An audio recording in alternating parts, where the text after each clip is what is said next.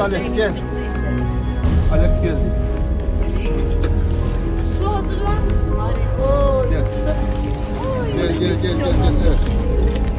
Evet, adın 23. Evet.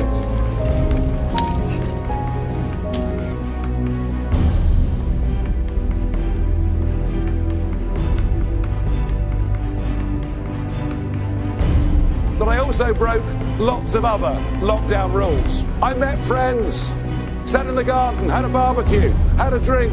I went fishing. You see, the point is this. When laws become enemies of men, men become enemies of laws.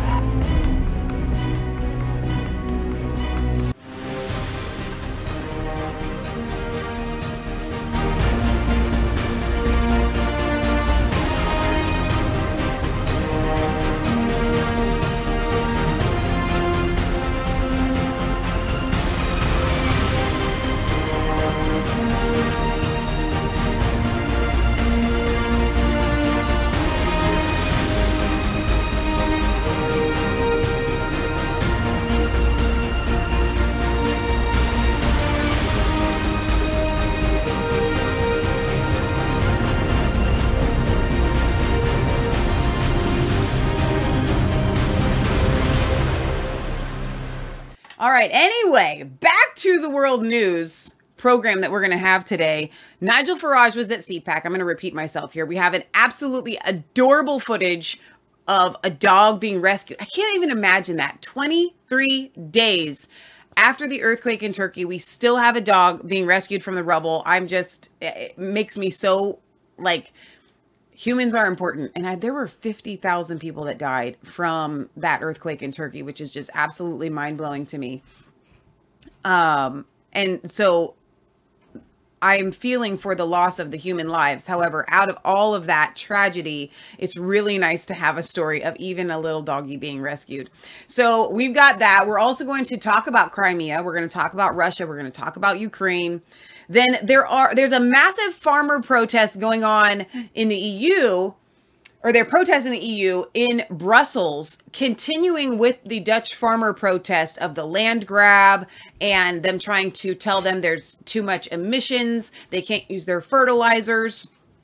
So there are, I don't even know how many tractors, thousands of tractors that just descended on Brussels. We've got footage of that we're going to show you guys. But while I'm waiting on Leah, I do want to go ahead and remind you of what we're doing on Wednesdays. Revelation Red Pill Wednesdays with Resistance Chicks and guests, because every week we're hopefully, Lord willing, going to have guests on the show, whether it's Corey Gray, Serge DeRosa, and Jason Heidinger, or like we had last week, Matt Thayer and Joy Thayer from Sparrow Pictures. We are going to take you down a journey.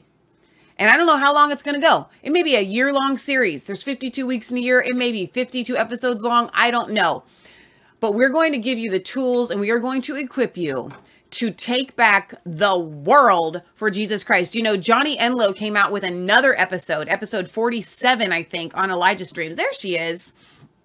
And he continues to break down what we call the Revelation Red Pill. Now, there's one thing that's super cool, and I'm going to do an individual video on this later, especially once I get the numbers that he has. But I know that there's 30,000 salvations happening in China every single day. That's mind-blowing.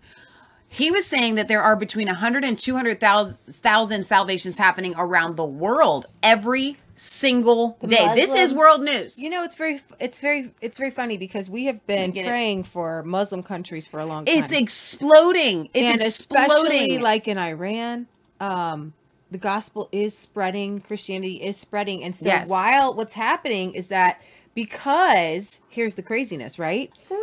Because of the American end times theology, which actually the rest of the world doesn't have.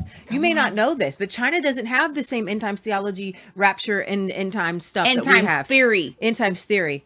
Maybe you can put this in the back because you can conspiracy theory if it's the truth. As Johnny pointed out, the modern end times theory of a rapture and a 7-year tribulation is only 150 years old. It was brought to this country from John Darby. Kind of made it up over in Scotland, and then a guy named Schofield kind of actually took it and was paid by some guys. The Plymouth Brethren. Not the Plymouth Brethren. No, more nefarious. You can't really say it. No, Zionists! You can't say it. You're gonna make me say it. This they you just yelled. I'm sorry, I can't see. You're not allowed to say it because then all these stupid anti-Jew people come out. Okay, but yes, there is a push. There was a push to get all of Christians to laser in on Israel and think that our future is tied in with Israel, so we got to fund them a whole bunch of money. Okay, now I love Jewish people. Do what you want with Israel. I don't care, but it is a known fact. Okay, that this obsession with Israel just started in the past 100 years, and so is this end times theology because y'all think. But y'all think that the end of the world has to happen. Most hopefully we're unbrainwashing them. In order for the end of the world to happen and Jesus to come back, there has to be a third temple built and all the Jews. I mean, Christians are funding trying to get all the Jews back into Israel so that a third of them die. That's the way that it's the end really times sick. Prophecy goes, guys. But it's not real prophecy. And that's the thing. It's the end times theory prophecy goes. So anyway, my point is there are so many salvations happening around the world right now. It's insane. It used to be that 90% of Christians were in predominantly Christian nations. Now, only 50% of Christians around the world are in Christian nations. What does that mean? It means that Christendom is spreading to non-Christian nations. Right. This is absolutely huge. So while Christianity may be kind of falling back a little bit in the United States. But why is it? That's what I was getting to. It's the Christianity has fallen in the United States during this end times theology that we have. Theory, whatever. Okay. It's not producing new Christians, and in places where they don't have the theory. Where they think the gospel and the kingdom are one, and you spread it as one, and we take over the world with for the kingdom of God, and we get excited about it, then those people are coming to know Jesus. Exactly. So the world isn't going to heck in a handbasket. What's the fruit? It is getting better and better and better. It's just not happening here in the United States or maybe some other Western countries where this theory has spread. So Wednesday nights, where are you going to be? ResistanceChicks.com or on our Rumble channel, our Facebook channel. We will be streaming also to Corey Gray's new channel, The Kingdom Roundtable, simultaneously to our channel. So we're just really excited about this series. It's pretty much all we think or talk about throughout the day. So I want you guys to really get excited about this because it's going to be transformative. It's going to be awesome. We're going to move forward to take back the kingdom of God for the world for the kingdom of God. Boom. All right. World news. Here we go. Here we go. Are you ready? This story you did not expect on Sunday. World News reports. The UK considered mandating killing all pet cats. What? To stop COVID. No, they didn't. The UK health authorities considered ordering the euthanasia of all pet cats in the country during the first COVID outbreak. It has been revealed. The ex-deputy health minister, Lord James Bethel, made the admission while trying to argue that governments were caught unawares on how to respond to the virus, remarking, "We shouldn't forget how little we understood about this disease. There was a moment we were very unclear about whether domestic pets could transmit the disease. In fact, there was an idea at one moment that we might have to ask the public to exterminate all the cats in Britain. Can you imagine what would have happened if we had wanted to do that?" Bethel claimed that for a moment, there was a bit of evidence around the idea after a Siamese cat became the first in Britain to contract COVID-19, but that the plan was closed down fairly quickly. Cat owners were told not to kiss their pets and to observe very careful hygiene around them while keeping them indoors if a member of the household caught COVID. Denmark subsequently ordered a cull of its, you remember this, of its mink population, yes, thought to be carrying the virus, although the prime minister subsequently had to apologize for the order, admitting it was illegal. Oops. Bethel made the comments in light of the leak of tens of thousands of WhatsApp messages, and we're going to get to this, which shed light on the government's botched responses, which included the failure to carry out tests on all residents entering care homes, mandating people to kill their beloved pets, would almost certainly have failed as a policy, given that vast numbers of people would have refused to do so. Killing pet cats was just one of the numerous horrors almost visited on the British public in pursuit of the lockdown. This is exactly why we encourage everyone to take a sound-minded approach in the 21st century, because there's a lot of technology, there's a lot of insanity, there's a lot of, you don't even know what these crazy people are trying to accomplish or do. Don't know. So let's not just decide to jump off of a bridge at the drop of a hat. No jumping off the bridge. This is just going to complete insanity. Slow down. You know how when you go to the hospital and you have surgery and they have somebody drive you home and they tell you don't make any decisions, don't create a new will while you're under, some sort of drug. Yeah. When tragedy strikes, okay, let's try not to make any life-altering decisions until we have a 100% firm grasp on the situation before we go killing all the cats. And you can't kiss your cat. You can't kiss grandma. You can't I mean, they went to such an extreme. No one should have bought this. And I hope that with the next thing that comes, because there's going to be a next thing that comes. There will be a next thing. Okay. I hope to the Lord Jesus that people will be sane and not. Okay. I'm going to play this. This is from a few months ago with, but you have to remember what sometimes PJW curses. So if you haven't watched this in its entirety, let's just be aware that he may have some colorful language. You're on the wrong thing here. I didn't bring it up. No, I know, but I have two open because I needed to do the screen switching. There we go. Is this him? That's okay.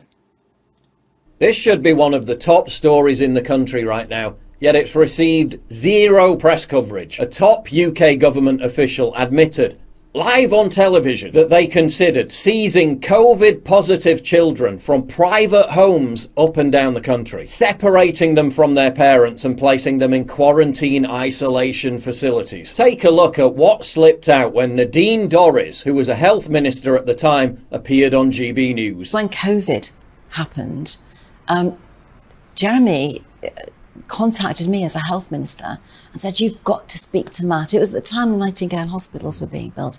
You've got to tell him that Matt Hancock. Yeah, you don't put sick people in the hospitals. You follow a zero COVID policy. My wife's family have experience of this. When someone tests positive, you take them from their home and you take them to an isolation centre and you leave them there in the isolation centre. That's the only way you can beat COVID. And I said, Jeremy, the British public will not stand for mothers and fathers and families and children being removed from their family and their home and put in isolation. He says, who said they won't? And I said, well, the behaviour and insights team who I've discussed this with, they won't wear it. And he said, I don't believe it. I don't believe it. Show me the evidence for that, because I don't believe it. That's the way we have to deal with this, is a zero COVID policy. Now, we would still probably be in some sort of lockdown if Jeremy Hunt had been made Prime Minister. Look at China today. Instead of Boris Johnson. To reiterate, prominent players within the government, Jeremy Hunt chief amongst them, wanted to directly copy China's draconian method of kidnapping both parents and children from their homes in the United Kingdom and sending them to quarantine camps. And remember, even Sage thought that the British public would never accept lockdown, never mind being forcibly torn from their homes, until Italy did so. Professor Lockdown himself, Professor Pants Down, Neil Ferguson, told The Times, quote, China is a communist one-party state, we said. We couldn't get away with it in Europe, we thought, and then Italy did it, and we realised we could. Given this shocking new revelation, which has received virtually no media coverage, what could they be planning to get away with this coming winter? Don't forget, the guy who called for this is running for Prime Minister. He could be our next leader. I have something to say. Okay. Leah, I have something to say about this. Okay? We've all seen the movies, okay? Where either zombies, where it's flesh-eating diseases, and then you want to start eating other humans, right? Or black starts coming out of your eyes and all of your orifices, okay? And then body parts start to kind of like rot and fall off. At that point is when you implement a zero virus policy, okay? Mm-hmm. At that point is when you start carting people off, mm-hmm. when their presence makes it so they may eat grandma, not hug her, okay? Yeah. You know what I'm saying? You feeling me on this? There is a point at which maybe we consider the fact that we haul people who have a certain virus off to a camp. It's at the point when they want to eat another human being or black stuff comes out of and spews on. And then when it does, the person that they spew it on melts like acid before your eyes, like the Wicked Witch of the West, okay, in Wizard of Oz.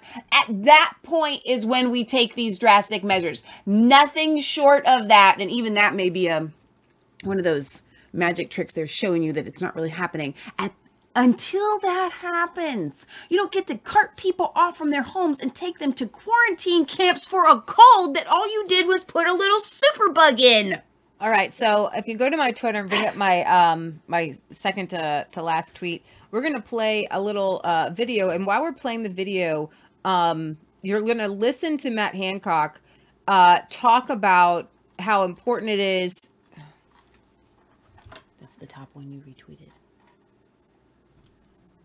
You act like I'm Cray Cray. You weren't there yet.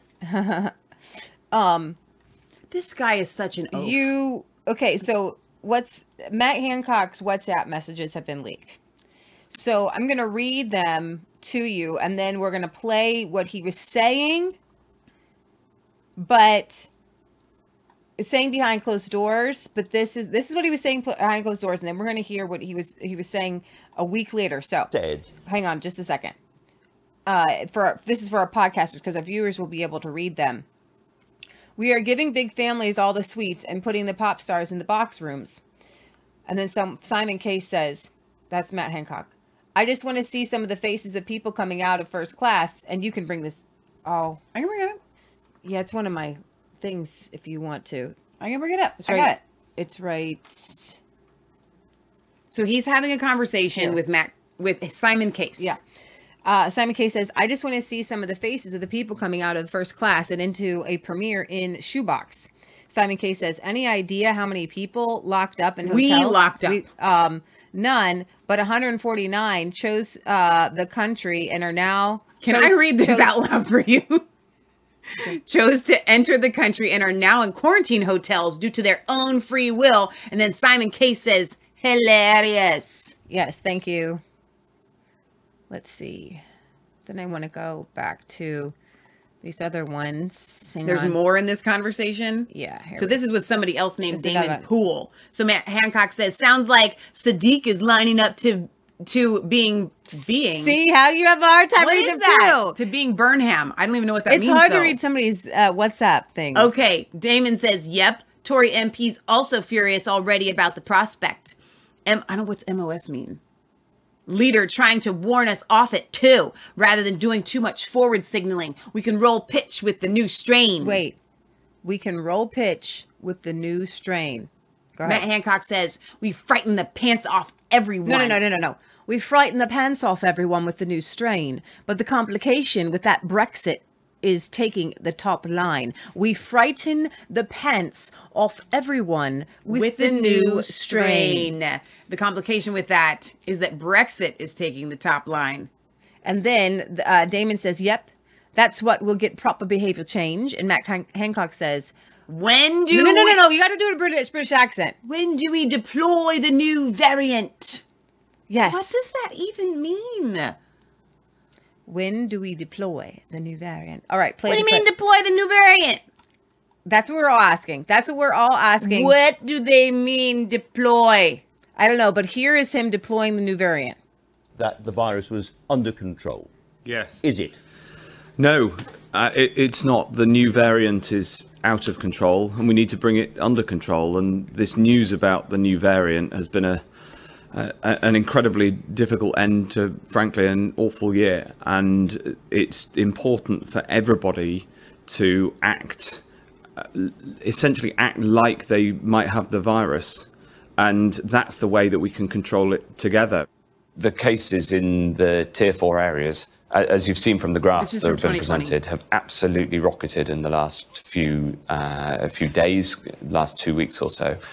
And so we've got a long way to go to sort this. Essentially, we've got to get that vaccine rolled out to keep people safe. To prepare ourselves. I mean, is it likely that if you're in a tier four area now, you're going to be in a tier four area until that vaccine is rolled out?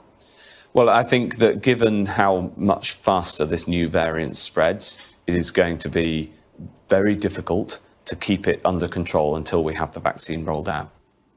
Okay, so here we have... There's more to this conversation. Did you see all that? Yeah, here's the thing. Where's the rest? This guy was saying, we're going to deploy a new variant. Let's go with scoop of the year. I'm biased. I'm going to call it that. The lockdown files. Hancock's plan to frighten the pants off the public.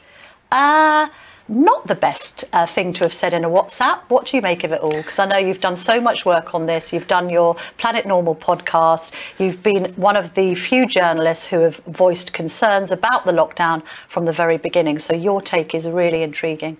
Well, I guess you could say it's vindication, but it's a very bittersweet vindication, isn't it, when you actually find out.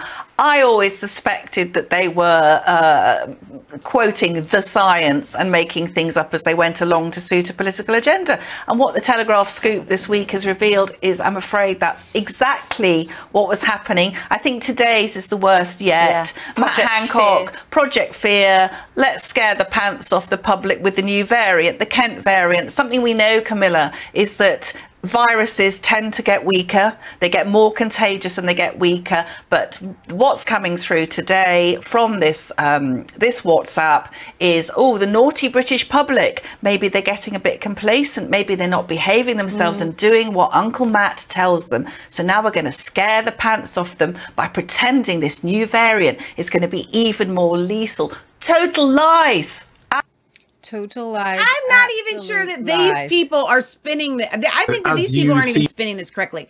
He said, when do we deploy it? I know. Not when do we deploy the new campaign about it. People setting out the issues. I think we're all surprised at the tone, the content, issues like the unethics of all this. But the key here is to prevent this happening again. And what was the key bit of the legislation? I think you mentioned it earlier, Calvin. The Coronavirus Act put all of the responsibility into a few people's hands, and particularly it was those who shouted loudest. And I know Graham Brady made a big say of this in September, October 2020, trying to get some parliamentary debate. But when we look back in the light of day in 2020, there were over 200 different measures. They were changing weekly. People didn't know what the measures were, couldn't even remember what they are. And in the light of day, when you look back, it just is ridiculous, these repressive measures. Therefore, what needs to happen is we need some sea change in the legislation to prevent a Coronavirus Act ever happening again. Or the fact that anybody would even legitimately talk about killing all the cats. Now, this is very interesting because Matt Hancock wanted to take action against Nigel Farage because during the second lockdown, he went to some pubs. Right. And they're in these messages. He's talking about Nigel Farage. What can we do to get him? I said to you earlier on that the Daily Telegraph will be getting ready for their next big headlines. Well, one of them that's popped up already that'll be in tomorrow's newspaper seems to involve me. The headline is... Can we lock up pub hooligan Nigel Farage? Asks Hancock's team. Team wanted to take action against Brexiteer when he tweeted video of himself in a Kent pub after travelling to attend a US Trump rally. All right, okay, here we go. I'm going to fess up. When the first lockdown came, I thought, all right, I will accept that this vile Coronavirus Act has gone through the House of Commons, giving ministers powers we've not seen since the time of medieval kings. I didn't like it, but I obeyed it. But when I saw lockdown after lockdown, when I saw hysteria surrounding the number of times we all had to get jabbed, when I saw a media earning so much money out of advertising that there was almost no room for debate or criticism, and when I saw Matt Hancock standing up there and saying things like, this is an order, you must stay at home, I thought, as the months went on, the hell with you. This is absolutely ridiculous. You're telling me I can't even go fishing. I can't even go on my own and sit, you know, on a beach somewhere and fish. This is crackers. And frankly, I began to just not comply. And did I go and visit elderly relatives that I shouldn't have done under the law? Yes, I did. And I bet many of you did too. Did I meet the odd person for a drink in the garden when we weren't allowed to? Yes, I did. And I bet many of you did too.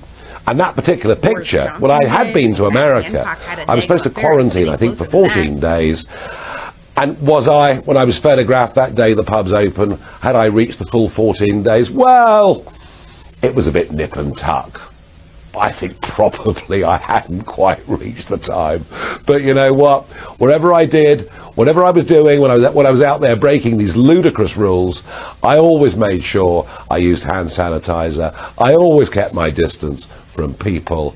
And I have to say, you know, bad laws make people lawbreakers. So there we are. I've fully confessed. If you think the worst of me for it, I'm sorry. But I just don't like tyrannical government. I don't like little pipsqueaks like Matt Hancock telling me how I should live. You know, now would be a good time, Leah, to just go ahead and play the Nigel Farage CPAC. Yeah, I am so glad. Here, this you have is, that up here? Yeah, it's all the way to the right, like the second to the right, I think. Yeah. So CPAC was this week. The conservatives meet together in the United States and discuss whatever they're going to get to discuss. And the times that Nigel Farage shows up are quite special. He always has, he is one of the very best speakers I've ever heard. And he comes up with lines that stick with you. Yeah. And there's a line at the end of here that is going to stick with you. Which he just kind of referred to there a little bit. Yeah. So I hope you listen to all this, take notes, and especially the last couple lines here, make that your mantra. Name of coronavirus, governments, state governors in America took away from us liberties and freedoms that had been built, defended, fought for over generations and over centuries. We gave unlimited power to people to lock us inside our houses, to tell us we couldn't visit our elderly relatives, to tell us in our case we couldn't even play golf or go fishing. No, we had to do what big government told us to do. This, ladies and gentlemen, is what tyranny looks like. And you know what? On the back of this, I've admitted today that I also broke lots of other lockdown rules. Yeah. I went to meet my elderly parents, often outside in a safe environment. I met friends, sat in the garden, had a barbecue, had a drink. I went fishing. You see, the point is this. When laws become enemies of men, men become enemies of laws. Yes. That's it right there. When laws become enemies of men, men become enemies of laws. I've got another pastor story for you in Calgary, in Canada. So there was a pastor, Pastor Derek, and you can bring up my Twitter feed, who was arrested during Drag Queen Story Hour. I'm going to try to get this in order because this is like kind of breaking. It's just happening right now. So I'm going to start with the Tucker Carlson interview here where he talks about it. And I'm not sure if this is the one where he asks, where are the American pastors like a Beth Moore, John MacArthur, these big guys out there in America standing up for pastors who are actually standing up for kids. Of America, religious liberty. It's in the First Amendment.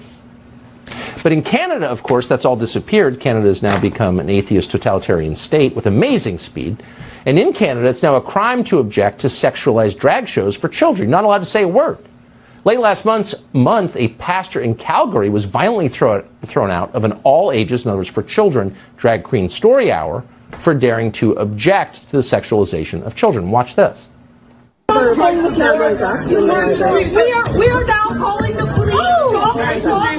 Stop. We have the police coming, so it is your choice to leave or deal with the police.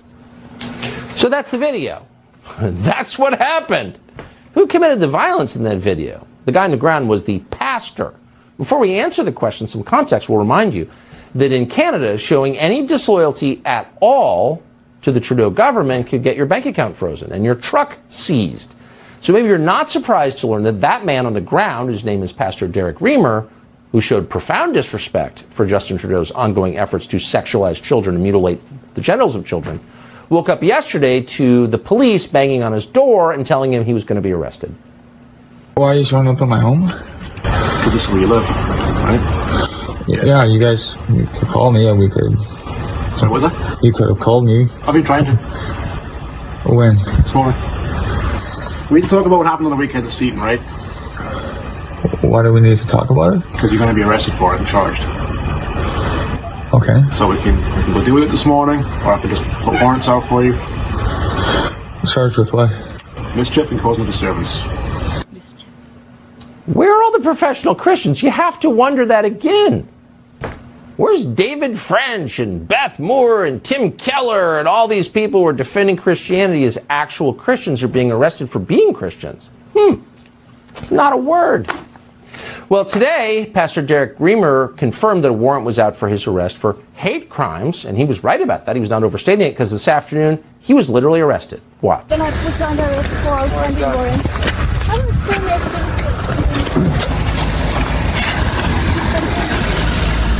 And she said he's in custody. Is there a reason you're blocking me from using the sidewalk? Obstruction, they're working here. I'm not going to obstruct them.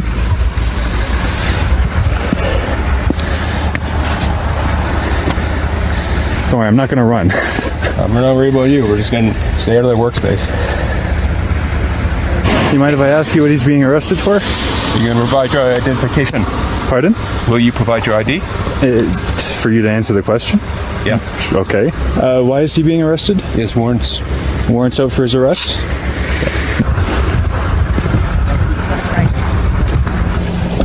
This is what happens when we go against the Drake. Wow! That doesn't look like the Canada you thought you knew.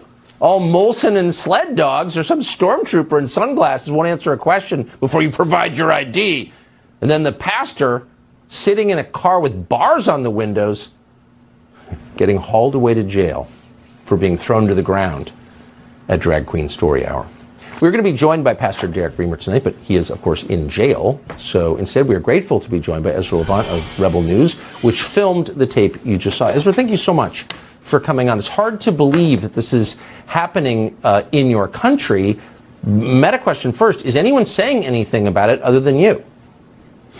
Not a lot. I mean, Tucker, you have done more journalism on Christian pastors being jailed in Canada than most Canadian media. In fact, the Canadian media either ignore it or cheer it on, calling these people bigots. I should say that there were no charges emanating from the Drag Queen Story Hour itself, neither against Pastor Reamer or against the three men who roughed him up.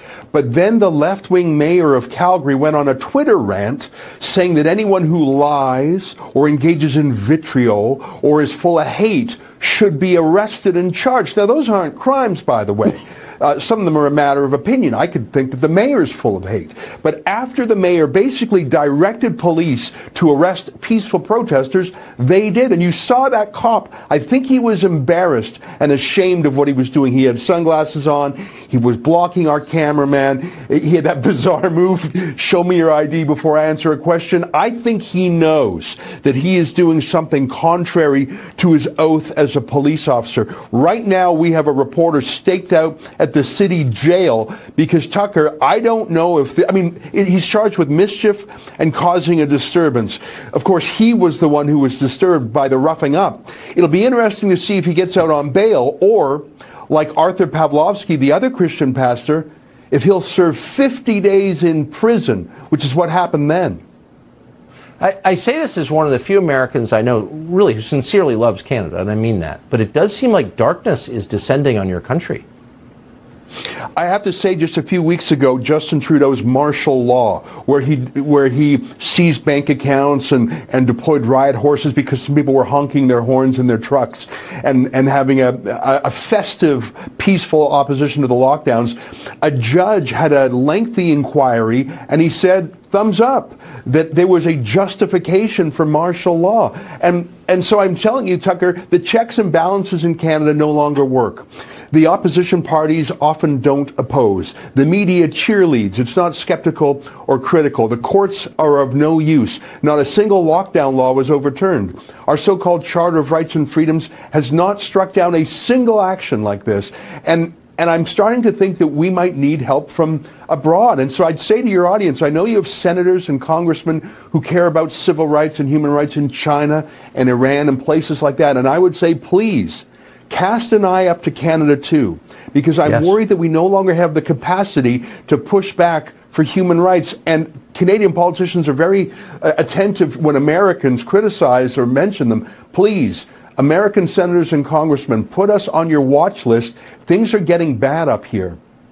And for context, for those who don't know, I mean, you do run the biggest dissident media organization in the country. So you speak with authority. Ezra, we are definitely rooting for you. Wow. This is absolutely crazy. And I do have some more video for you. Here we have Calgary Pastor Derek Reamer. I'd rebel. They're providing me with a lawyer. This is what happens when we go against the Drake. We are now calling the police. Oh! And I went to the front where the drag queen performers, perverts, were, instructing and leading the kids. And I just started to continue to preach about Jesus. And some parents got irate. They got upset. They came at me physically. Demons were. We talk about what happened on the weekend this evening, right? Because you're going to be arrested for it and charged. Charged with what? Mischief and causing disturbance. There are two warrants to arrest active right now, so okay. That's up to you if you want to turn yourself in or not. I'm good. I'm going to put you under a Okay, so we saw that one. Let me see here. Here's an update. Coming you with an update on Pastor Derek Reimer, the pastor at Calgary's Mission 7 Ministries, who feeds the homeless and ministers to the vulnerable in the downtown core, was arrested Thursday afternoon after he was assaulted. And all these pastors are always like feeding the homeless, taking like legit being real Christians, right? Doing hard work. It's a big deal. Because real Christians wouldn't sit by and watch molestation and pedophilia. Yeah, but a lot of churches here don't feed the homeless or do anything like that. Right. They just do their services. Like Archer Pavlovsky and these guys, they believe that Christianity is an actionable faith. Exactly. While protesting at an all-ages drag queen story hour event in Calgary's Seton Library. We are now calling the police. Oh. We have now confirmed that Pastor Derek has been arrested and charged with several bylaw offenses, mischief and causing a disturbance. The question lies if this was a direct result of Mayor Gondek's temper tantrum on Twitter. There was a contested bail hearing late last night, and Pastor Derek was ordered released on conditions, but he refused to accept them. The Crown is approaching these charges as if they are hate crimes. It seems as if they are turning his Christian faith into a hate crime. There may be, in fact, more charges in this vein. Another court hearing was held today in regards to his continued detention. The next court date will be this upcoming Monday. Currently, he is still in prison because he won't sign the unacceptable bail conditions that impose upon his freedom of religion. Rebel News will be at court in full force on Monday. To see the full coverage and to contribute to his official legal fund, you can go to Rebel News, say Pastor Derek. And then there's one more here where Artur Pavlovsky is served with a trespassing notice for trying to give a press conference out here. It's all written in there as to why. So that's your 30-minute issuing it. Oh, I want to. So this is being done and done. And I'll make a comment right now for me. This is the truth. This is the evidence at hand. I was going to go. Why to Mr. Pavlovsky and nobody else? He's not going to take it. No. I love this. Okay. Listen. It's okay. What did Nigel say? No, he's getting into the when laws become. You can mail that, you know. Well, you know that you don't mail it. Or just drop it on his doorstep like you always do. Laws become the enemy of men, men become the enemy of law.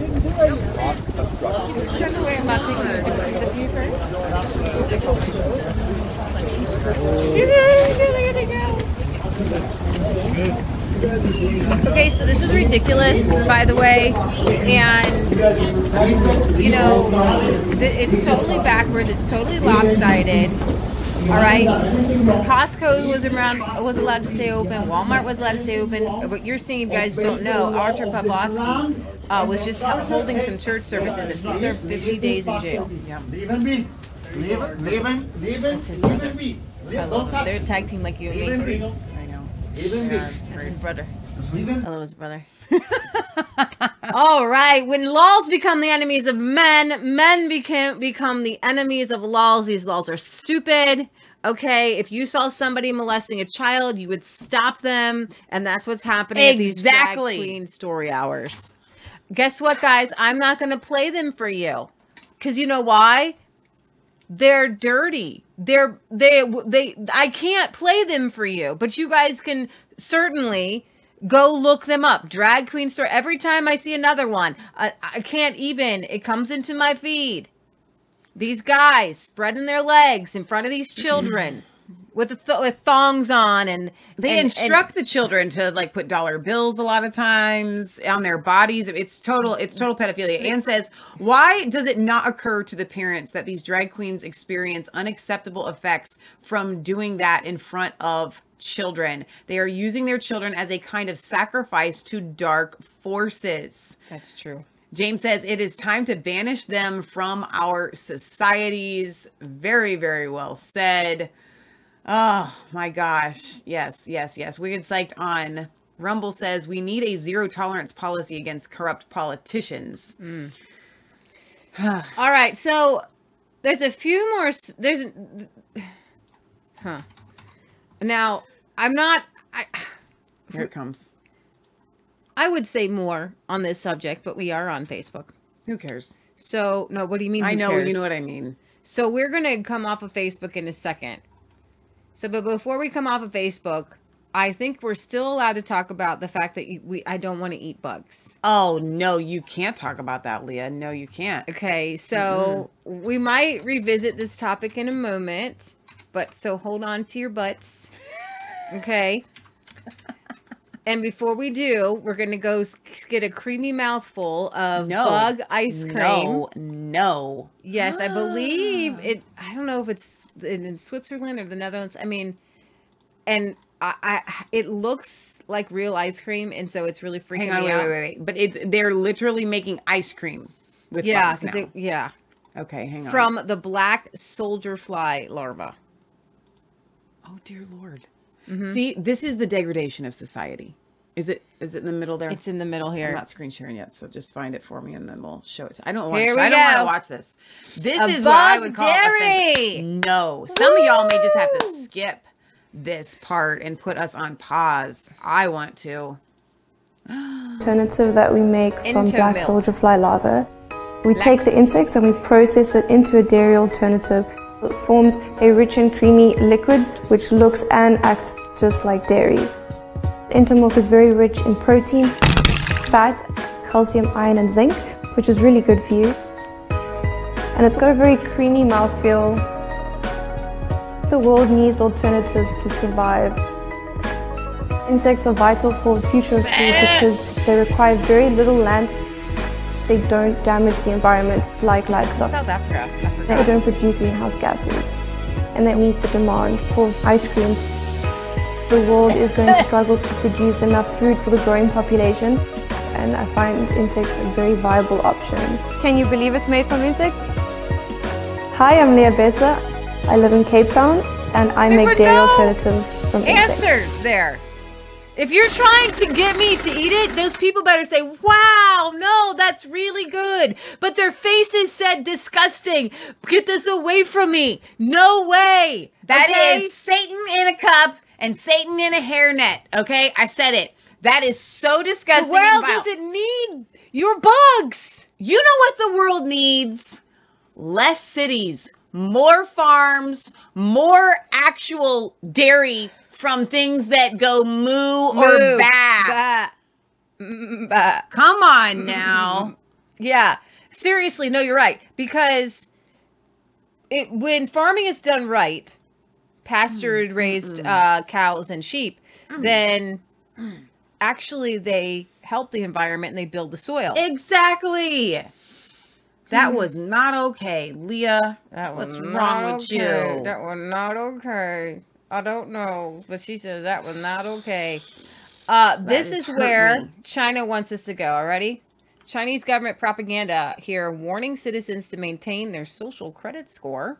If you're on the blacklist, you can't purchase a train ticket. It's just another advertisement here. Hang on. To the left, to the left, to the left. To the left. There we go. Got it. Oh, whoa. That looks creepy. China trying to take over the world with propaganda. I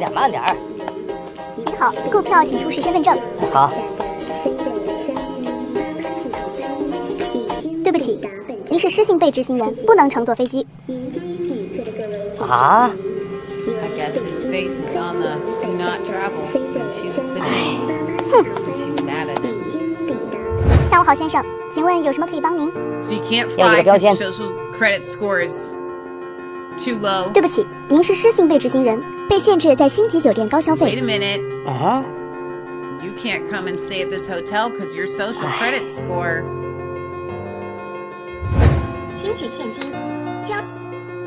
Oh,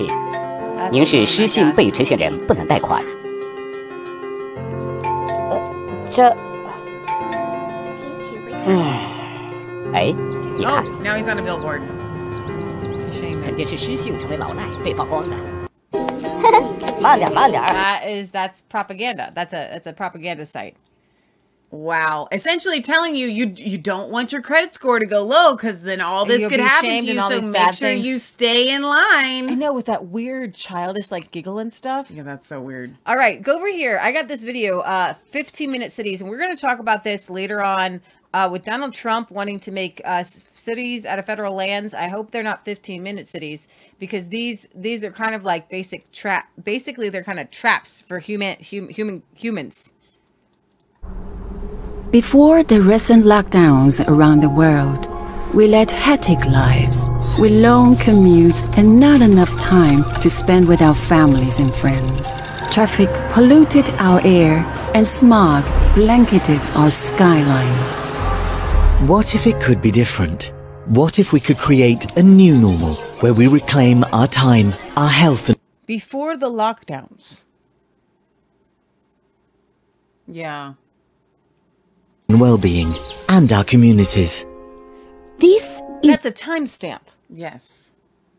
Something but nothing specific. Happened differently. Right. The idea behind the 15-minute city, a growing movement to make our lives in cities more convenient, less stressful, and more sustainable. A 15-minute city is one where everything we need is close to home, where communities are safe and inclusive, where the air is clean. A 15-minute city is one where it's easy to get goods and services. Fresh groceries, healthcare, and other amenities are all just a short trip away. A 15-minute city is one where everyone has a place. A 15-minute city has affordable, accessible, and adaptable housing for households of all sizes and ages. A 15-minute city means that you can work close to home or work remotely more often. And we all play a role in our neighborhood. What if we don't go back to life as it was? What if we already have the power to change how we live? Together, we can reimagine and create the future we want. One that is cleaner, safer, healthier, and more inclusive. And gives us back valuable time to enjoy the little things. Let me tell you something about enjoying the little things, little lady with your voice that sounds creepy. Some of us enjoy the little things on land away from people. That's our little things that we're enjoying, going out and having actual property away from all y'all crazy people. Okay? Don't tell me it's healthier. Don't tell me it's safer. It is. Mankind was not intended to live in cities. And I take you guys back to Genesis. Every single time God put man in a garden. After Cain killed Abel, his punishment was to go to the cities. Man, come on. So much hate. Yeah, so there was actually a protest. I'm going to protest your 15-minute city. And we didn't cover there in the UK last week against these. They know exactly what the result would be. Let the people decide. They know exactly. So there was them. They're putting the idea of 15-minute cities out there. Cleveland said it wants to become a 15. Cleveland, Ohio wants to become. Cleveland's already nasty anyway. 15-minute city. You're not going to clean up Cleveland by calling it something. You know what's interesting is I actually love the little towns that I see sometimes. I've never really experienced in Europe. The little town where you could kind of live in a village, and some people lived out in the country, and you could do everything you wanted. We actually had that. And actually, so Milford used to be its own city, kind of like a 15-minute city. People lived out, and then they could come in within 15 minutes and come in. But that's not what they mean. You live within 15 minutes of the city. No, but this is what I'm thinking. This is what I'm getting to. They killed all of America's small towns, which would have kept people like the drugstores, the pharmacies, the small-time grocery stores. And they pushed the big box offices, like people will drive to Walmart for cheaper things and for hardware. You used to each town, like I'm thinking about Blanchester and Goshen. They're just like a couple miles apart, like 5 miles apart. And they were their own little town with hardware stores and bakeries and shoe stores and clothing. And they were own little stores. I've begun to hate like CVS and Walgreens because when I was a kid, right up the street was the drugstore, right? Yeah. And it was just like a CVS. Okay, but it was owned by a mom and pop. Mm-hmm. The gas stations were owned by a mom and pop. Our Uncle Jack that lives with us worked at the one that his father-in-law had. It was a Sohio station, right? Like we had individual businesses, but now Lee and I were commenting and we said this briefly on the show the other day, and I can't speak for, I think this is spreading to Europe, which is why it's relevant. When you drive around America, anywhere, it all looks the same because it's the same tire discounters and CVS and McDonald's and Texas Longhorn, like it's all the exact same restaurants, same stuff. The same stores, there's same everything. There's nothing unique. It's disgusting. And it's because of all these big conglomerates have taken over. And the only way they've been able to take over is because of cheap things made in China. Exactly. And then they can buy them in bulk and send them to their warehouses and send them out to their franchises. Yeah. And it is spreading to Europe and to the UK, and which is so sad. I don't think they actually save people any money. I don't think they do either. I think when I go into a CVS or Walgreens, everything is more expensive. It is. Then it would have been the same at a mom and pop corner store. My great aunt Stell used to actually drive into town, buy supplies. She owned what was called a pony cake.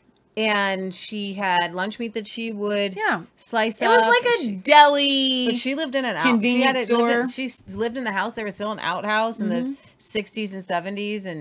And she would buy diapers and baby food formula. And so she would come into the city, buy the products, and then go and sell them to the country folks. So it was like she was her own kind of dry goods store. Mm-hmm. Right? Like the old fashioned. All right. What are these farmers protesting here? They have paralyzed these farmers and tractors here have paralyzed the city of Brussels about new EU agricultural targets and the forced purchase of farms. We do know that the Netherlands is moving forward, taking over 3,000 farms. So these tractors made their way into Brussels. See, the thing that is so infuriating about this is they tell us, and I'm going to play this video while I talk. They tell us that we are killing the planet, that we're abusing the planet, that we are taking advantage, and it's our fault that things are going so badly around the world, right? When they are quite literally seizing farms. Yeah. Which to build cities. They want the farmland because the Dutch want big cities. There's no place for them to grow with infrastructure because it's all farmland. So what do? Eminent domain. They go and they take it, and they are taking it, for those of you that don't know, under the guise that the farmers are putting too much emissions into the atmosphere from their fertilizers. Well, one thing that you don't know about the Dutch farmers is they are some of the most sustainable farmers out there, and they do not use fertilizers the way the rest of the world does. So why are they attacking the Dutch? The tiny country that feeds the world. And we have got to this place that to think that manure and urine produced by cattle and pigs is bad for the environment, where they will take nitrogen and make it synthetic. And then all crops need fertilizer, whether you know it or not. You cannot just keep planting seeds into the ground expecting them to grow. Right. The best kind of fertilizer comes from animals because it actually rebuilds the soil. Yes. Whereas synthetic, the 10, 10, 10, 11, 11, 11, whatever, those 12, 12, 12. Synthetic petrol-based fertilizers, they actually take nutrients from the soil. So you have to keep putting those down every year. They rape the soil. They absolutely do. And this is a mind-boggling, insane argument that the farming, which is actually better in the Netherlands than it is in the United States. They take better care of their animals. A lot more of them are on pasture. Mm-hmm. Okay, their Dutch cows are better, and they actually, a lot of them lean more towards organic leaning than even here in the United States. 100%. And non-GMO. They're literally using, I think, about the same amount of fertilizer as they did in the 1960s. So think about this footage that we're showing right here with the farmers that have descended on Brussels. Each and every single one of these tractors represents a farm. I mean, maybe a couple of them might be from the same farm, but for all intents and purposes, everyone is saying this is, all of the farmers are saying this is a bad idea. And how dare you? The farmers feed these nations. And so how dare you say, like, we don't care about you, the ones that literally feed us. So these are Belgian farmers in Brussels, and the European agriculture system wants them to stop farming too, under the false excuse of nitrogen pollution. This is unbelievable. It's a false excuse. It's a land grab. So I know a lot of you guys have said about the East Palestinian Road. What do you think? Maybe it's just a land grab. Yeah, it totally could be, but this 100% for sure is. So Dutch farmers are announcing the largest demonstration in history on my birthday, March 11th. Organizers expect 100,000 people and 5,000 tractors. So you better know what we're going to be talking about next Sunday is we will talk about that demonstration for sure. I know there was one more video that you were playing that I missed. Leah, does it matter? No, but you could bring up this video, and I wonder if Facebook would censor this. The truth about CO2 here. This kind of goes along with their nitrogen CO2 hysteria. It's a couple from the... I'm looking for it.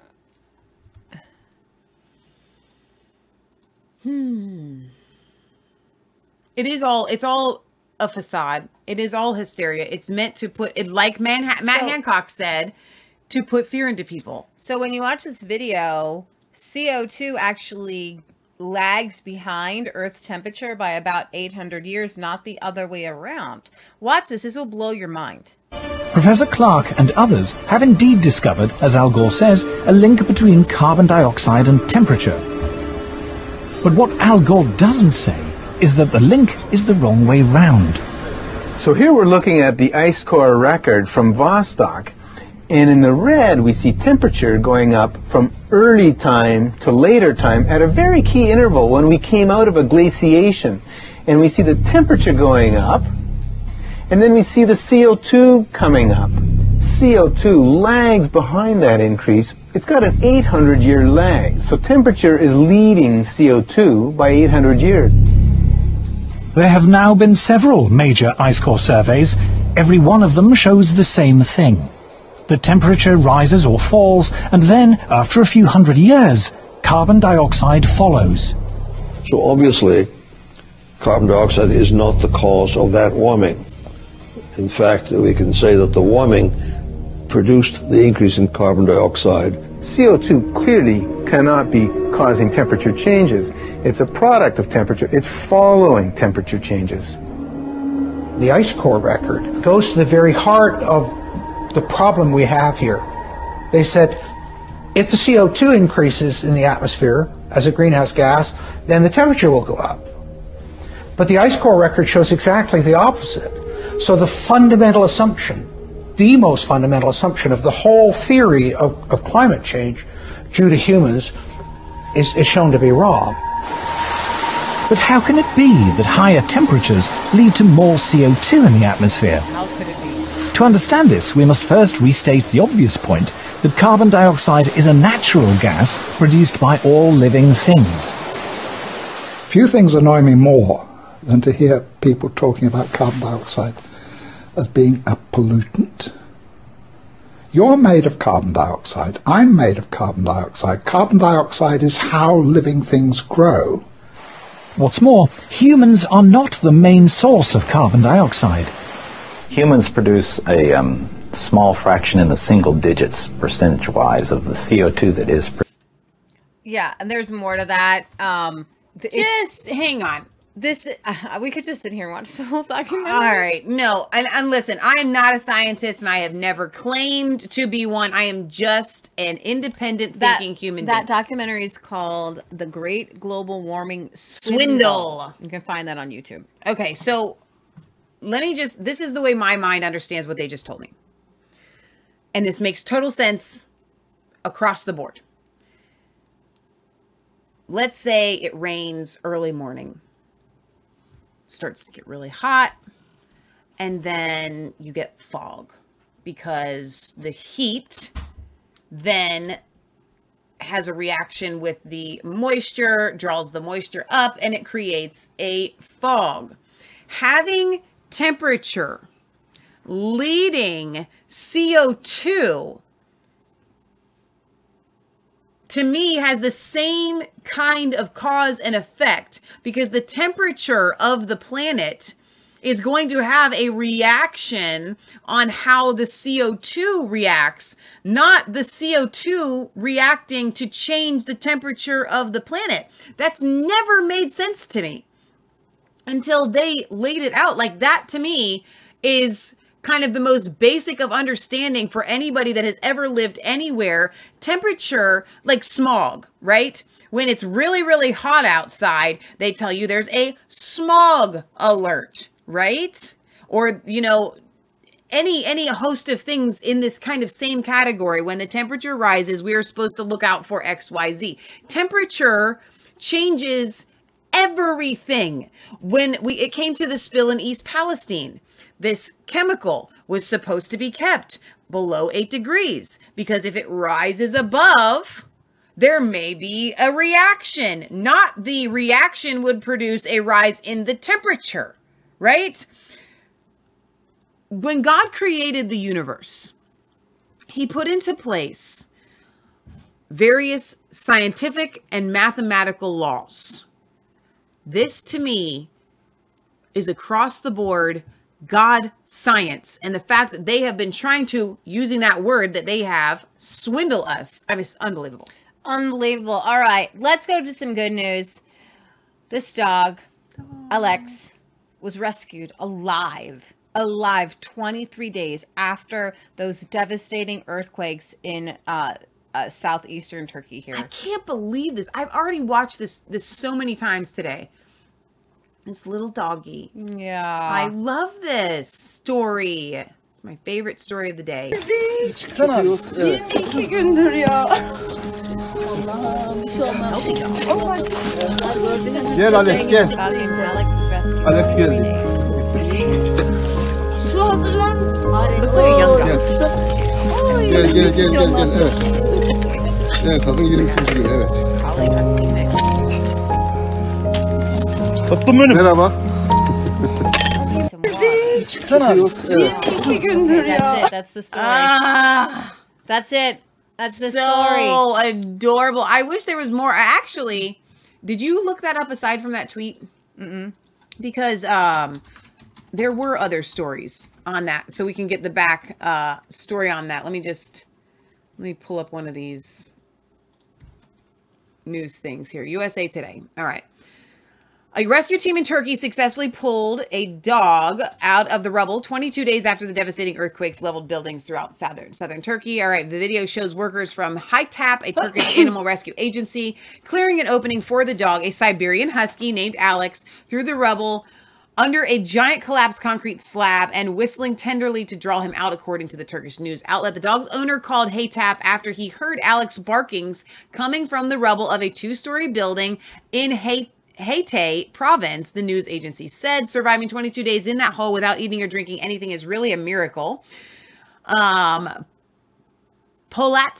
told the outlet Alex had lost some weight but was in general good health. His rescue is the latest in a string of videos circulating online of pets emerging from the earthquake's wreckage. So there you go. So wait, the dog's okay. Yeah, you can. There were many rescue dogs. Now, if you go to what I just tweeted out, rescue dogs returning home from Turkey have been upgraded from cargo to first class. Nuh-uh. The Turkish airline said the gesture was to show appreciation for their heroic efforts. Stop it. Hero rescue dogs returning from Turkey were being upgraded to first class. So these are the dogs that help rescued people. Yeah. Right. Okay. Exactly. So they didn't have to ride in cargo, but exactly, they got to go. As we have been experiencing an extraordinary period within our evacuation operations due to earthquakes centered in our eastern regions and affecting all of our country, we fly our heroes, the rescue teams, along with their dogs, which are not let to sit in the cabin in business class as well for this period. It was the least we could do to show our appreciation for these heroic dogs and their sincere efforts. Look at these guys. It looks like there's a Burmese mountain dog in there. Yeah. Oh, my goodness. Rescue dogs were sent to Turkey from a number of countries, including the United States, the UK, adorable. Croatia, the Czech Republic, Germany, Greece, Libya, Poland, and Switzerland.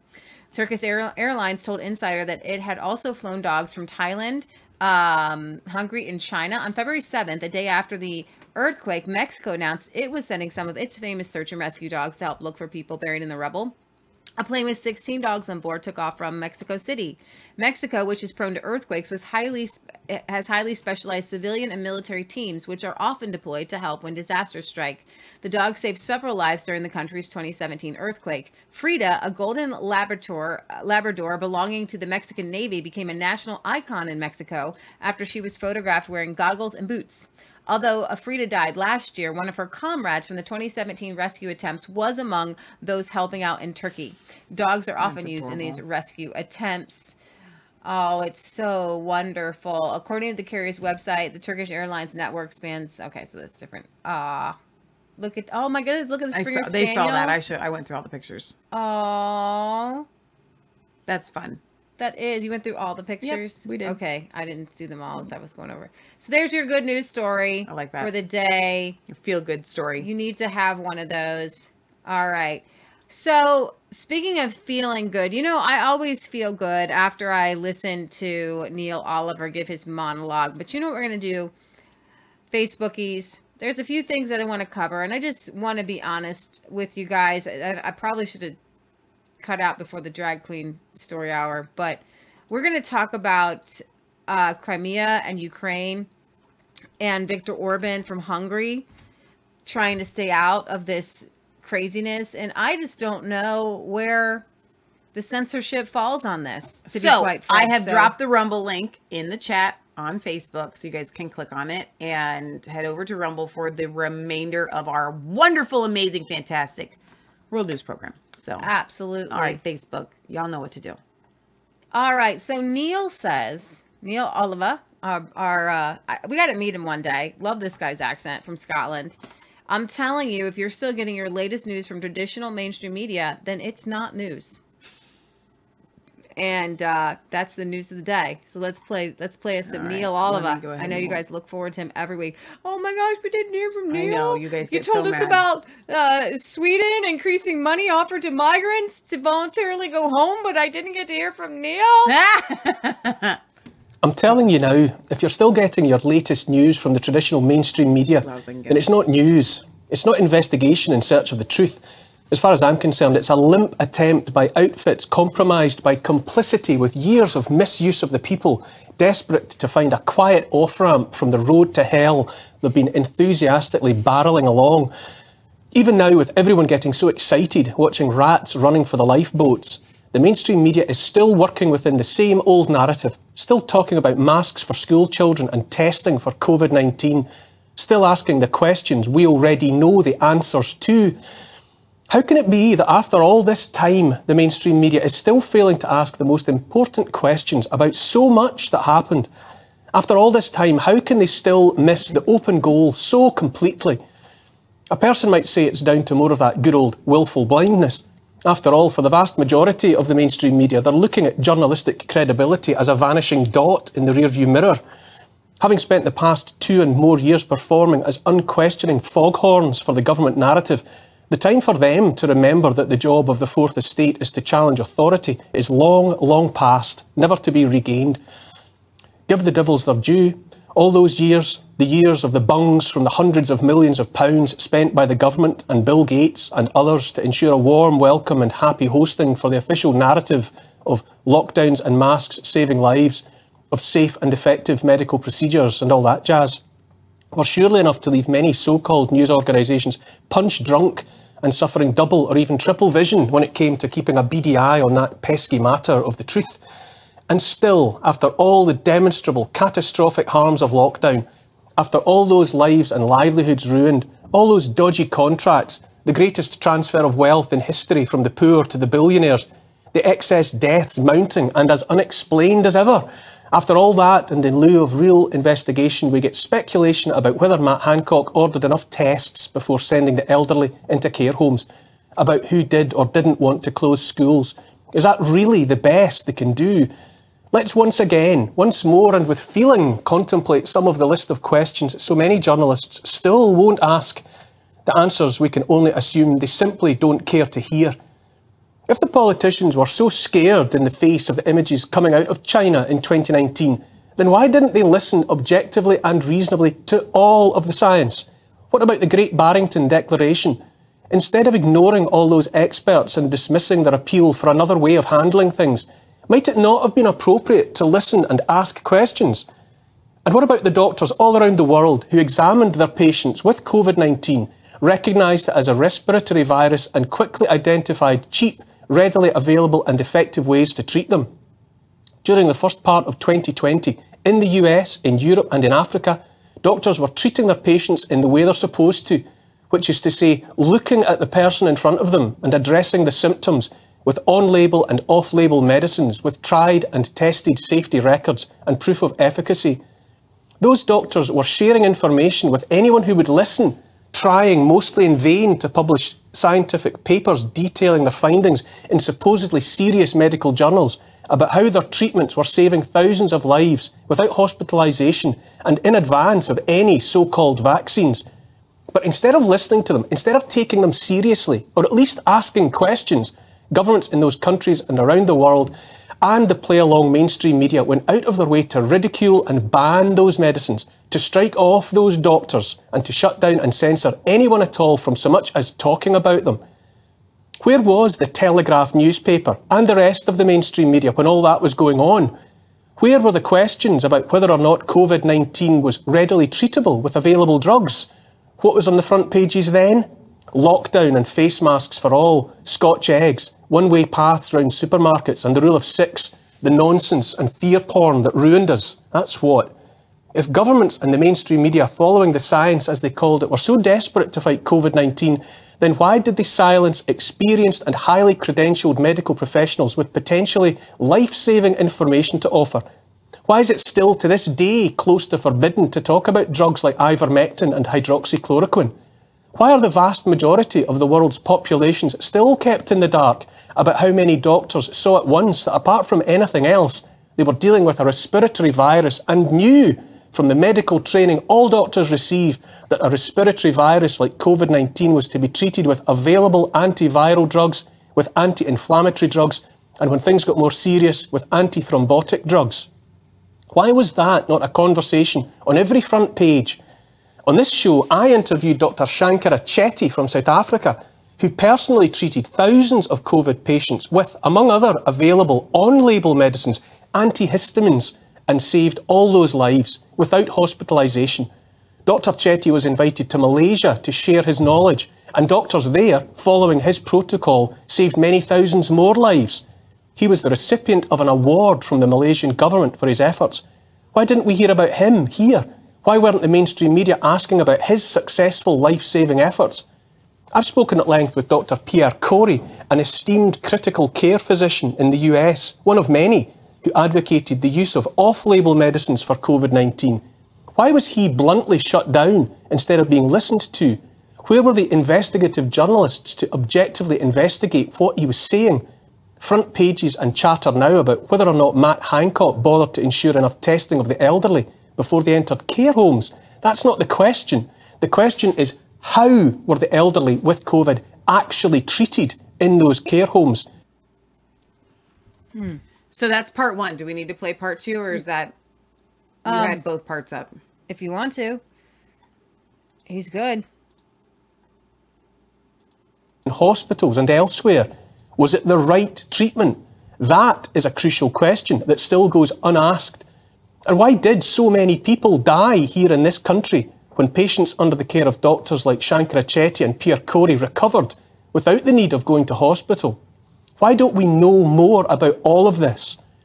Another doctor or scientist might say treatment with those off-label and on-label antiviral drugs, anti-inflammatories and antithrombotics and antihistamines posed risks. Maybe so, but risks were also posed by the so-called vaccines and other new products like remdesivir that were available later in the pandemic. Research carried out by Pfizer made plain the company was well aware in advance of the rollout of the risk of adverse effects related to their so-called vaccines. And yet governments around the world indemnified those makers, which is to say those governments accepted that if any harm was done to people, resulting in the need for compensation, then the taxpayers would foot the bill. Why so ready to take risks with so-called vaccines and to wash the hands of the makers in advance when it came to experimental gene therapies labelled as vaccines, but an outright ban on using existing drugs with decades of proven safety and efficacy? Why? And most importantly right now, in the context of supposed revelations about what went on in care homes, why are so many journalists still not asking those same straightforward questions? Why were elderly people in care homes suffering with COVID and having breathing difficulties, given opiates and benzodiazepines? Those patients had a respiratory virus. Might they not have got better if treated with other drugs?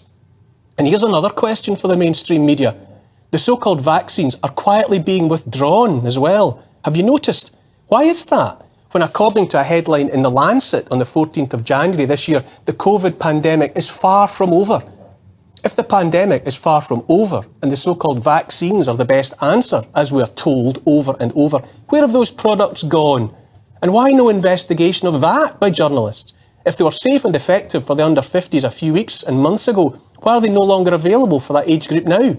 Surely that's... Okay, so I want you guys to go to... What? Go ahead. I'm going to keep this up because I'm going to bring up another one here for you guys. You guys can watch the end of Neil's there, but he made a couple really good points about ivermectin and hydroxychloroquine and antihistamines and ways that you could truly treat people and get them out of these hospitals. We were just last weekend, the reason we weren't here for you on Sunday. You came back and we were on dead dog tired and still did a little something. Yeah, we still did. But remdesivir and the hospital protocols killed people. Are killing people to this day. But they really devastated these families who were asking for some alternative treatment. If your treatment is not working, why do you keep using it? Boom. Because of money. Because people were making a ton of money. The government said you can use remdesivir, even though it's killing people's kidneys, even though it's hurting people. Yeah. If ivermectin were doing to people's bodies what remdesivir was doing to people's bodies, animals wouldn't get ivermectin. Right. It would be banned. It would be all, you would have to bring all your ivermectin in and burn it, right?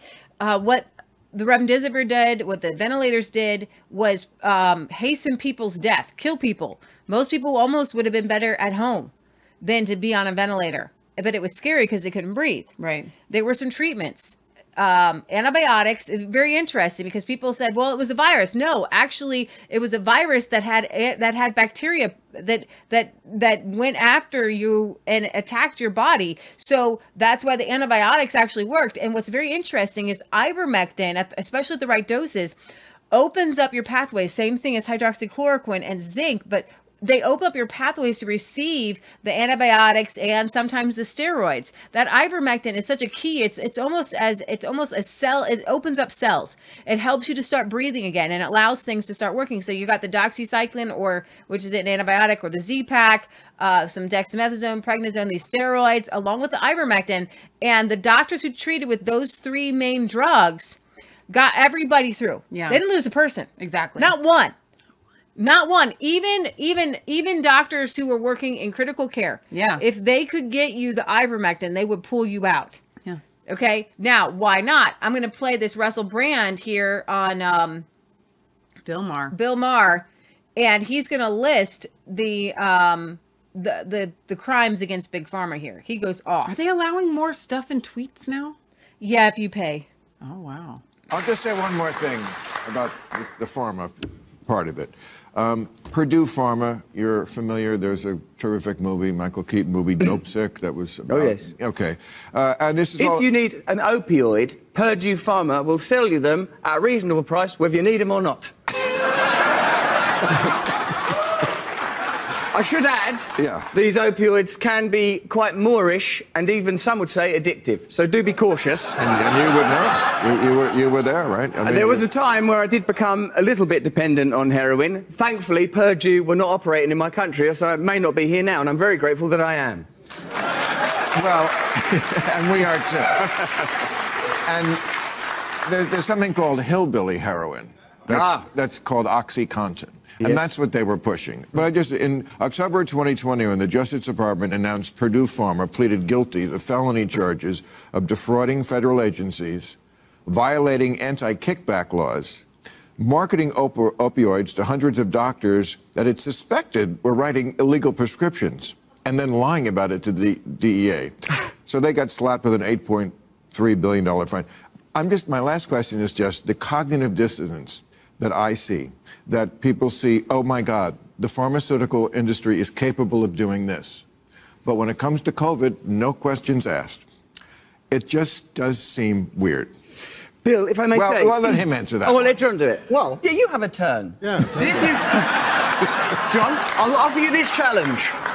Get the word sputum into your answer for bonus points. Sorry, there's a little joke here. Look, we have a complicated relationship with the pharmaceutical industry. Anybody who's ever had a family member who's had cancer and seen what life-saving drugs can do for people. It also may have given it to them. And it may have, but that's actually kind of my. But that's actually kind of my point. Is like the reality is that like if you have a black and white point of view, the pharmaceutical industry is engaged in a giant conspiracy to fuck us all over. You are denying the reality that many people have lives been saved by those drugs. If you say that the pharmaceutical industry has is incapable of error or malign behavior, you're equally an idiot. The reality is that in a capitalist society, there are going to be companies that seeking profit will do things that are incredibly innovative and good, and do things that are incredibly terrible and exploitive. That's just, that seems like the right position to have. I agree. Right? Let's just be skeptical. Great. Right, okay. And yeah, that's across the board. Sure. All right, moving on. Bill, yes. Out of respect for you and your show, I've brought some facts. Would you... If you like, they're actually... You just get the fuck out of here. This is not the place. I thought you like facts. We love facts. I love facts. I wouldn't have mentioned it. I'm English, and you know that politeness is our fundamental religion. But they do pertain to this issue, so may I say some of them? Please, if they inconvenience you, I'll stop saying them. The pandemic created at least 40 new big pharma billionaires. Pharmaceutical corporations like Moderna and Pfizer made $1,000 of profit every second from the COVID-19 vaccine. More than two-thirds of Congress received campaign funding funding from pharmaceutical companies in the 2020 election. Pfizer chairman Albert Bourla told Time magazine in July 2020 that his company was developing a COVID vaccine for the good of humanity, not for money. And of course, Pfizer made $100 billion in profit in 2022. Right. And may I just mention, finally, and this is also a fact, that you, the American public, funded the development of that. The German public funded the BioNTech vaccine. When it came to the profits, they took the profits. When it came to the funding, you paid for the funding. It's difficult not to... But I will just add one thing. It is possible that these are... greedy capitalists who made a lot of money, and also there are a lot of people who did need the vaccine. All right, it's possible that they're just greedy capitalists that did something good. And I actually had never heard anybody say, you know, you funded the research, but you didn't get any profit. Exactly. Boom. That's such a good point. Well said on Russell. And you could see how Bill actually would not have had a problem with Russell reading his facts if his facts didn't include Pfizer, because Pfizer funds Bill's show. I know. So that's why you can't just say Pfizer. Right. You know? Okay. According to the last segment, I'm going to play this. This is from the Toronto Raptors, I guess in Canada. They issued like a whip for this. They put out this video for Women's History Month. Now we're going to play it, but then they had to apologize for it. You're kidding. Yes. It's like, what is it? Ask for forgiveness? Beyonce said girls run the world. Beyonce said the girls run the world. What do you think that? Why do you think that that's true? Girls run the world because they're the only one that can procreate. They birth everybody. All women are great because they're all queens.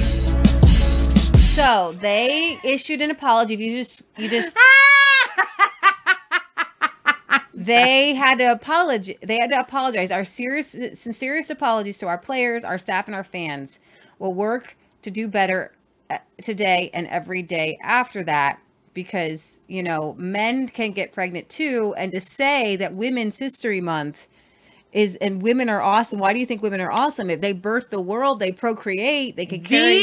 There are moms. Poor basketball players.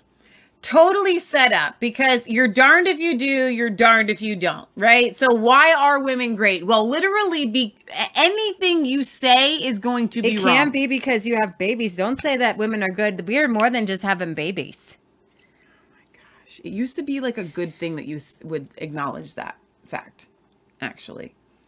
Like, hey, the world doesn't go on without women. So, you know what I'm saying? Like, take that. Like, what? You used to be able to say that. Now you can't say it. All right, let's go to the world going on over here with Viktor Orbán. So Russia attacked Hungary a year ago, Viktor Orbán says. Hundreds of thousands died since then. Russia attacked Ukraine. He's speaking in flag speak. A year ago, hundreds of thousands died since then. The majority of Europe is on the road of escalation. The Hungarian people think otherwise. They want peace. They want... Hungary to stay out of this war. I have to read flag speak. This is our mandate. Egy éve annak, hogy Oroszország megtámadta Ukrajnát. This war is not taking place at an inconceivable distance from us. This war is taking place neighboring us. And it is taking its toll on everyone. It is bad for Ukrainians. It is bad for Russians. It is bad for Hungarians. It is bad for Europe. And it is becoming clear that it is bad for the whole world. Hundreds of thousands of people are dying. And an unimaginable amount of assets are being destroyed. The Hungarian government looks on with grave concern as step by step the whole of Europe is drifting into war. European countries are already sending tanks, fighter jets, and are already on the agenda. And if this continues, there will be those who want to send troops to Ukraine. Last April, Hungarians decided that Hungary should stay out of the war, and they confirmed this in the national consultation at the end of last year. This is why we are not supplying weapons and why the Hungarian government remains on the side of peace. We want the war to end as soon as possible. because we believe that in this war, no one can win. Can anyone win? So recently, a CNN reporter or MSNBC reporter went to Crimea to see if it was even possible. Didn't we play this on We are. We're going to Friday show? Go over again. Okay. To see if it was even possible for the Ukraine to take back Crimea. And what he saw was no, because the Crimean people identify as Russian. President Zelensky vowed on Sunday to take back Crimea. How realistic is that? The people there whom you spoke to view themselves as Russian. That's right. From those people that we spoke to, it seemed unrealistic. And Andrew, I want to show you some new picture that we filmed yesterday at the port of Sevastopol. Now, this is the closest that any U.S. news crew has got to the Russian Black Sea fleet in many, many years. What you're seeing here are President Putin's ships at that port. Why it's important is because Vladimir Putin will be determined to defend that port, to not have it taken away from him. He may well do pretty much anything to try to achieve that. And the reason why is because it is so strategically important to Russia. But here's the irony. The fact since he launched that invasion a year ago in Ukraine, Ukrainians now will be determined not to have the Black Sea Fleet there, potentially threatening their coast for years to come. So it is a very, very dangerous standoff that suggests that this could pan out for some time to come. It's hard to see how you reach a negotiation over that. And there in Sevastopol, Andrew, I've got to tell you, I mean, there was just military everywhere, absolutely everywhere. It is a military town. So again, when, for example, Victoria Nuland talks about, at the very least, we want Crimea to be demilitarized, I found myself standing there and wondering, how on earth does that happen? How on earth does that happen? And then we have a video here. In 2014, CNN reported that Ukraine's president was killing his own people in Donetsk. We are Ukrainian, but they kill us, so we probably need our own country because these people in Kiev, they are not brothers for us. So they're reporting that that I believe this is after the coup where Victoria Nuland helped change, and I think I said Poroshenko. It was it's another guy that's skipping my name. It's skipping your name? The name is skipping your brain. My brain, yeah. I'm trying to get my brain in order here. But at one time, Ukraine had good relations with Russians, okay? And that was good because the eastern part of Ukraine is mostly Russian. But this is something, imagine if American forces were constantly shelling Ohio. Mm-hmm. Over and over again. We'd be like, yeah. Well, I don't want to be. And then we had another country, you know, protecting or maybe Texas. And they're like, well, we want to be part of Mexico or something like that. That's what they're saying is that Ukrainian forces don't like us. Right. Poroshenko will have a hard time winning back hearts and minds in this city. As the people of Donetsk sweep up the debris of their homes and livelihoods, they are hardened against a president they say is killing his own people. We are Ukrainian, but they kill us, this man says, so we probably need our own country, because these people in Kiev, they are not brothers for us. The shells hit these homes days ago, but the tears are still fresh.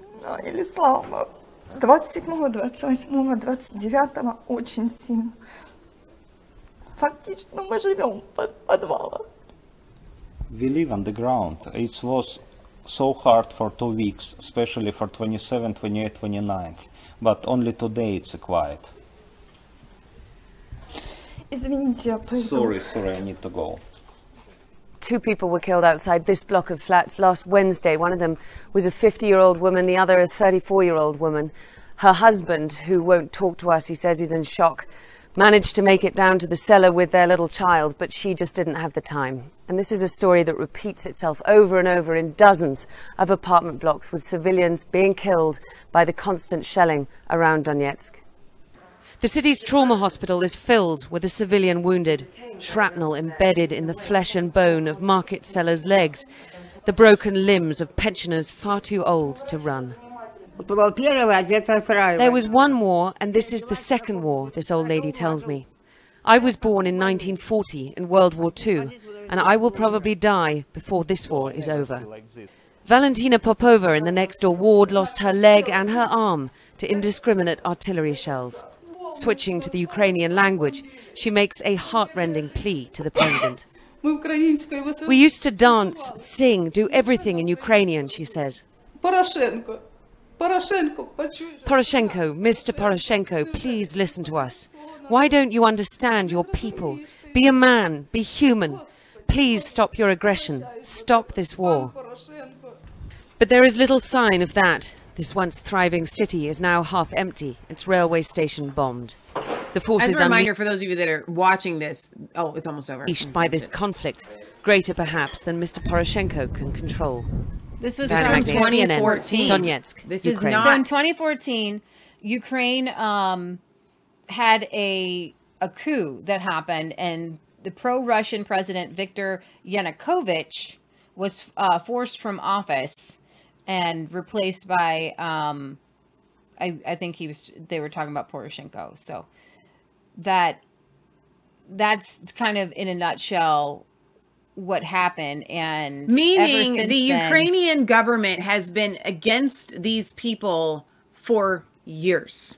This is nothing new. And the fact that Putin wants to go in, and in part, one of the things that he's doing is to try to help these people. Now you want to play this video here. So Michelle got a warning. She knew she would. We're not going to do any more that might give us warnings. I honestly didn't. I had a gut feeling, but I didn't know when I made the film that it was going to give me a strike. I don't know if you got a strike, but you got a context. I got a context, yeah. Thing on it. All she did was play this video and look up at it and kind of make a But it said it didn't have comment on it. No, U.S. will have to send their sons and daughters exactly the same way as we are sending their sons and daughters to war, and they will have to fight because it's NATO that we're talking about, and they will be dying. God forbid, because it's a horrible thing. Listen, all he said was that if this war escalates into NATO countries, then Americans are going to have to send their sons and daughters over. Okay, but we don't. That specific clip didn't have the beginning part of that where he says, if XYZ, it just says they're going to have to. So I can understand why they're saying it was missing context. Oh, you didn't play this clip? I played this clip. He didn't start. This very clip that's 19 seconds long does not start out by him saying, if the war escalates, then they will. Right. But either way, it's stupid. You should be able to play any clip that you want without them saying, I didn't say anything about it. I just played his words, and then they gave me a fact check. And then they gave you a fact check. Okay, so we're going to fact check our way out of here for today. I hope you guys have enjoyed our trip around the world and learning what's going on. We're if you guys have, today. Well, we have some good. Stuff we got to do. We do.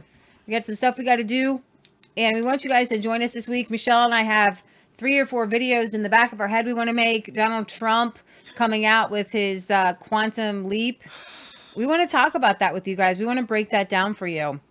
We're going to break it down. Y'all know we're going to break that down. So Trumpy. There's a lot we want to do. And in fact, actually, we could possibly do that now. But Michelle wants to do it live on our cell phones. Because somehow it goes. I don't know why the cell phone videos, Facebook reads them and they send them out to more people. And Facebook right now is the only place where we can go live on our cell phones because we're not using YouTube. And there's no other good place to do that right now. So we, it goes out to more people when we do that. But but my point is, when it comes to Donald Trump, he is trying. He realizes that the election was stolen from him in 2020. He realizes that the election was stolen from a lot of people in 2022 midterms. And so he's trying to shake things up and do different things. And I'm like, Trump, nothing that you do short of the power of God is going to fix this. Like, nothing. So it's going to take the power of God. Trump calls for futuristic cities, modern cities, and flying cars. That is not the answer. That is not the... You are not going to beat election fraud by promising futuristic cities and flying cars. I don't care what you throw at these people. Unless you address the election fraud, you're not going to beat it. The only thing that he's doing right now is saying, well, we're going to ballot harvest too. Yeah, so these freedom cities built from the ground up on federal land, it proposes an investment in the development of vertical takeoff and landing vehicles and creation of hives of industry sparked by cutting off imports from China and population surge sparked by baby bonuses to encourage would-be parents to get on with procreation. There's a few parts of this that I'm actually kind of encouraged with. He said, past generations of Americans pursued big dreams and daring projects that once seemed absolutely impossible. They pushed across an unsettled continent and built new cities in the wild frontier. They transformed American life with the interstate highway system. Magnificent it was. And they launched a vast network of satellites into orbit all around the earth. I'm telling you, Trump is going the wrong direction. And I can all but guarantee you if he continues in this direction, the anointing will not be on him, and 100% he will not win in 2024. But today, our country has lost its boldness. Under my leadership, we will get it back in a very big way. If you look at just 3 years ago, what we were doing was unthinkable, how good it was, how great it was for our country. Our objective will be a quantum leap in the American standard of living. You know what the standard of living needs to change as, Trump? People need to leave the cities and get back to organic living, like on the land, off of the land. Don't tell me we're going to build more cities as your promise. You know what? When Trump was running the first time, we said, we have, you know, our friend Kansas Matt, the Kansas cowboy that comes on the show sometimes. We said, Kansas for president, farms for everyone. This is the complete opposite of that. This is literally Trump for president, cities.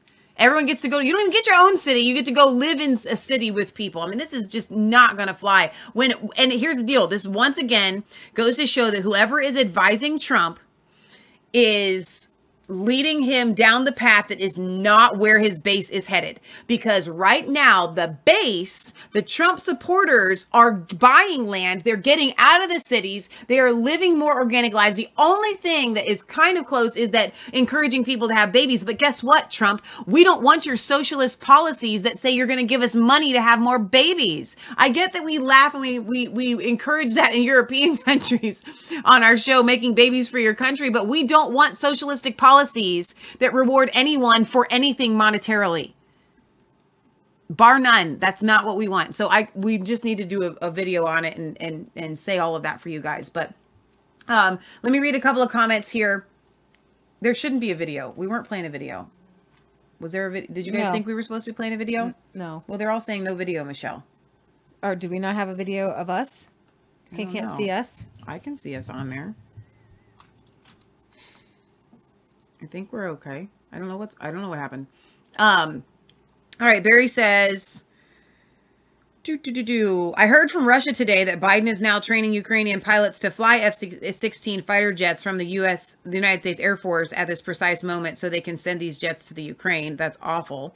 And I love what she said earlier. She liked the comment as far as the Raptor basketball players saying that women, have children.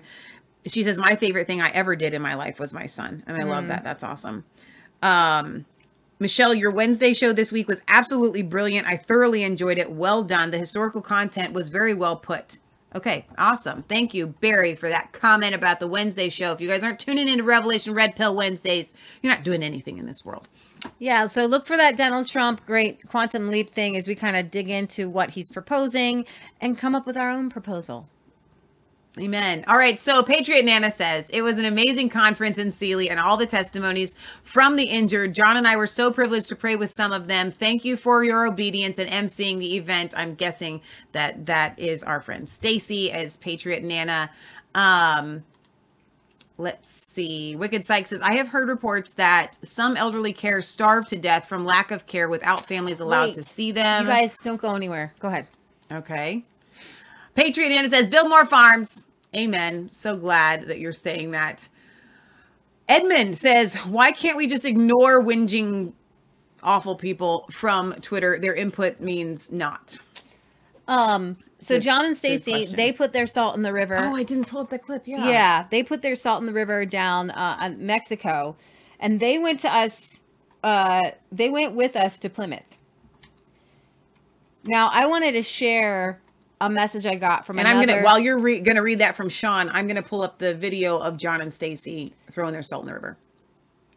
another young man who went to Plymouth with us. Sure. And I keep hearing that you guys, the people that went to Plymouth, and even if you guys got a chance to watch it, the people that got to go, their lives were just changed. My life was changed. Something happened. We felt like we were the pilgrims in a way. Like there's a whole life change to where all of a sudden people started to, you know what, I'm going to go into my community. I'm going to make a difference. I'm going to go and make disciples. And Sean has had a really rough life. And he lives in Oregon. And I promise not to give much more detail than that. Laughter, prayer, repentance, and fasting and conversation with Father God and Jesus. I'm understanding on how to have conversation with Jesus, God, and with Jesus and God, and faith is opening the doors to soften the hearts with those Jesus puts in front of us. I realize I'm not perfect. I cuss like a sailor. Jesus and put me in a place in my life that I can bring souls into the kingdom. Work, he said, work yesterday was surreal. And Jesus and his war angels let him walk with them as he traveled around the city that he's in. It took less than 5 months since Plymouth to shape a passion for life and food and Jesus. When you and your sister met me, I was broken and suicidal. I'm crying now, typing this to you. I had to lose everything for God to soften my heart. And then he sent me a picture of where he meets with God in his special place. And that is where, if you guys want to know, you guys helped us fund Plymouth. Yeah. And lives were changed. Sean is not suicidal. His life is changed. He is witnessing to Jesus. He's witnessing. He's handing out Bibles to people. Yeah. We get text messages like that from him from time to time. And it still blows my mind just how much God has done in his life in such a short period of time. And when we ran into John and Stacy, who you're about to see on video here in a second, at the Remdesivir conference, literally a week ago yesterday, they were saying the same thing. Our lives have been completely transformed since Plymouth. And I'm hoping that most of you that have been following us since then, even just viewing the event online, which we put up all the videos of everyone, will make you feel that same way, that your life, we did something. It wasn't just for the people that attended it. We did something for our nation. And so now, speaking to what you can do for your nation in East Palestine, the waters are still, we covered this. We've been covering it at length. They're still polluted. They're still polluted. It's not good. So God spoke to me. You guys have been hearing me talk about this on the show. So I'll say it very briefly. 2 Kings chapter 2, Elisha goes, and actually, I'm just going to let John and Stacy say it because they do a really good job of it in this video. But we were asking everyone to take their salt and go to their waterway and put their salt and their faith and their repentance in the water. So let's listen to John and Stacy as they did what we asked all of you guys to do. Let me rewind this here. We're at the international border here in Progreso Bridge in Mexico. And Progreso, United States of America. We're down in the Rio Grande Valley. In the Rio Grande River. There's the river. And we're just being obedient and thought that we would read 2 Kings scripture. 2 Kings 2, 19 through 21. Yes. 22. We'll pray. We humbly come before you, Lord Father, to do your will, Lord God, as led by the Spirit flowing over the United States, Lord God, as we pray for the waters to be restored, Lord Father, and the waters that feed the lands, Lord God, yes. And we just lift this up to you, Lord Father. We lift up the salt, Lord God, that will be used, just regular salt. Without the power of Jesus, it's nothing. But here we are praying over it. We pray for Jesus to bless it. Give it power, Lord, as we walk in your kingdom and do your kingdom will, Lord Father. We thank you. In Jesus' name, in the holy name of Jesus. In Jesus' name we pray. So the word of 2 Kings 2:19. Hold on, I just Jesus, everyone. There's the sign. I love that they did this at like kind of an official place, the boundary of the United States and America. This is so cool. You read it, darling. 2 Kings 2:19. And the men of the city said to Elisha,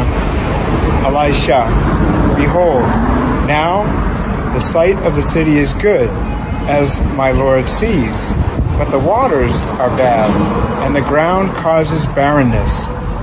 And he said, Bring a new dish to me, and put salt there. And they took it to him.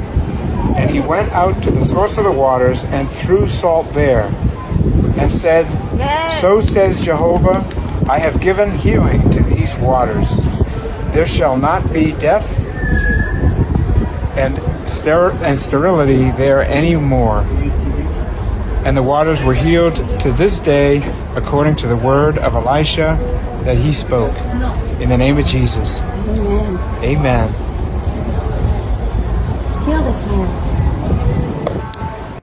You guys are awesome. Thank you for amazing. That. I know a lot of you did that all over the world. You've done it. I am telling you, I could just see the smile on God's face. Yes. With so many people doing this. I've been watching on Liberty Action Network. A lot of people are posting over there that they're putting their salt in the water. I am just so encouraged that so many of you guys have been participating in this. I think it should be a continual thing, right? That maybe we do occasionally, not just to cleanse the waters of a tragedy like East Palestine, but a cleansing of the waters, a cleansing of society. Right. I think that it's really, really healthy to do that. So very encouraged. Thank you, John and Stacey, for doing that video and then sending it to us so we could share it with everybody else. All right. So a couple things coming up. Not only do we have the Revelation Red Pill Wednesdays, which you guys are going to be at, but this coming March 24th and 25th, I'm going to cover up Leah again. I did that on Friday. You're going to be with us. I hope so. Now, I'm thinking we may stream this. I'm not sure. I don't know the logistics of how we can do that, but Coach Dave has put together a phenomenal event where you're going to go with Leah and I to the Creation Museum on Friday during the day. Then we're going to head to House of Restoration Church in the evening, and we'll be speaking with Sherry Tenpenny, Tom Renz, Carrie Madej, Coach Dave, Leah, and myself. And then all day on Saturday from 9 a.m. to 6 p.m., each speaker is going to be given like a 2-hour slot where they will be talking, they will be answering questions, you will get to interact with them. This is unlike anything that you guys have participated in before. So Leah and I are just really, really looking forward to this event with Coach Dave, Tom Renz, Sherry Tenpenny, Carrie Madej. So if you want more information about that, go to CoachDaveLive.com/event or just CoachDaveLive.com and you can get to the events page there. But it's going to be a great 2-day event, a Friday and a Saturday. So very much looking forward to that. I actually have one more good news story, and I don't know, I accidentally closed it down. But you were talking about how Christianity is spreading around the world. And even though you guys, look at Christianity in America, there's less Christians. And there are, at one point, I think 78% identified as Christians. And now it's like 68%. But there are revivals all over the place. And this is a video Sean Foyt tweeted out. A church service planned for 40 turned to 700 in a very persecuted part of India today. And just, I want you to see this video.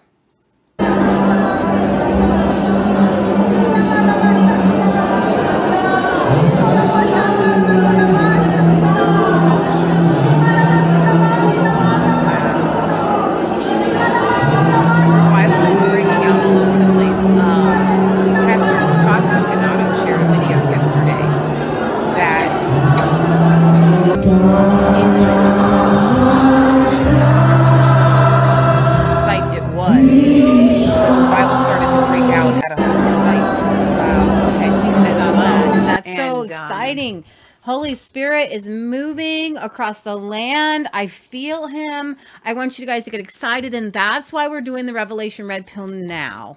Come on. I need you guys. God needs us to be on the offense, to be taking down principalities and powers, to be on the offense, to be the church militant out there taking down the bad guys, and we can't do that if we think that, you know, Jesus is going to come back tomorrow and it's supposed to get worse and worse. So I was looking to see if Todd puts a lot out, so I don't know how far back it is, so I don't see that. But all right, last but not least, though, also coming up is Old School Survival Boot Camp. You can still get your tickets. It is not too late to visit oldschoolsurvivalbootcamp.com or just go to resistancechicks.com, and all of the links are clickable there in the banner in the upper right-hand corner. Go and visit oldschoolsurvivalbootcamp.com. Use promo code ResistanceChicks with a capital R and a capital C. It'll save you like $12 a ticket. And the tickets themselves are already really, really inexpensive. We also have a PO box if you want to send us your letters. We'll try to read them. And Leah's birthday's on Saturday. You can send a birthday card. That's not why I said that. It's PO Box 107, Milford, Ohio 45150. But also, we have things that we would like to do this year. Things we could fund, and we will. Believe me, I'm doing my taxes this year. It goes in, it goes out. Okay, you guys donated it to us, and boom, it's just gone. Okay, so we were able to travel. We're not posting a profit on Resistance Chicks. We held some Patriot Candidates event. We fed people. We had a ham radio class. We fed people. You guys, we had a revival in September. So I just want you to know that when you donate to Resistance Chicks, you're donating to a ministry. Sorry, it's not a write-off. We're not a 501c3, but God seems to be opening up doors. And honestly, if we get donations, I do think to myself, what does God want us to do with this?